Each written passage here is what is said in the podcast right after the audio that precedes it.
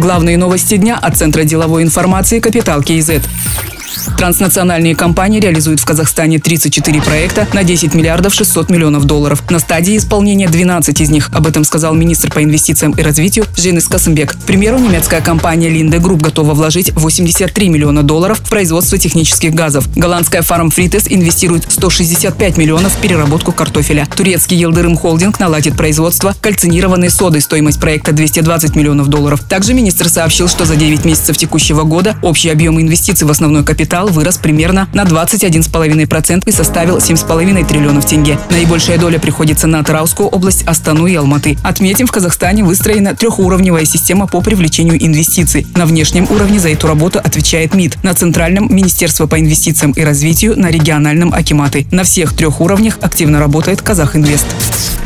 Договор государственно-частного партнерства с постоянными выплатами со стороны государства признан ликвидным залогом для банков. Если частный партнер не будет выполнять обязательства, предусмотрена процедура замены компаний. Также внесены изменения в методику определения лимитов гособязательств. Все эти меры приняты для развития механизма государственно-частного партнерства. По информации министра национальной экономики Тимура Сулейменова, уже заключено 443 договора. Чаще всего механизм ГЧП используют в сферах образования, здравоохранения, культуры и спорта.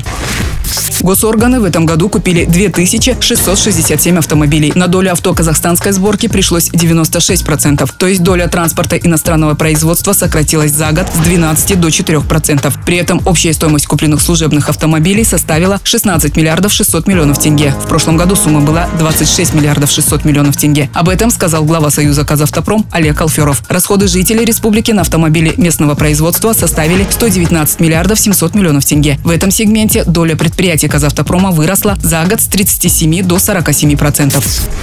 Рост экономик стран Центральной Азии ограничен торговыми барьерами. Об этом говорят эксперты Moody's. При этом они заявили, что величина издержек, с которыми сталкиваются экономики Центральной Азии в глобальной торговле, сопоставима со странами Африки, которые не имеют выхода к океану. Торговые связи между Средней Азией и другими странами СНГ по большому счету достались от Советского Союза. С недавних пор они стали закрепляться в рамках Евразийского экономического союза, заявили аналитики. При этом подчеркивает, что у Казахстана есть предпосылки для улучшения доступа к мировым рынкам. Это связано с финансовыми ресурсами ресурсами, участием в проекте «Один пояс, один путь» и более благоприятной средой для развития частного сектора. Кыргызстан и Таджикистан располагают меньшими финансовыми ресурсами и сталкиваются с большими препятствиями.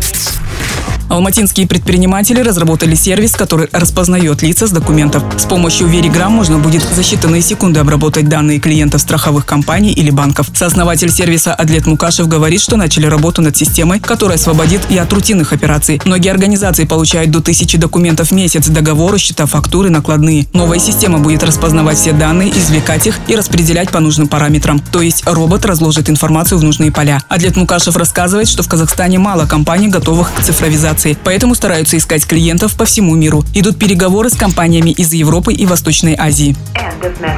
Другие новости об экономике, финансах и бизнес-истории казахстанцев читайте на Капитал Киезет.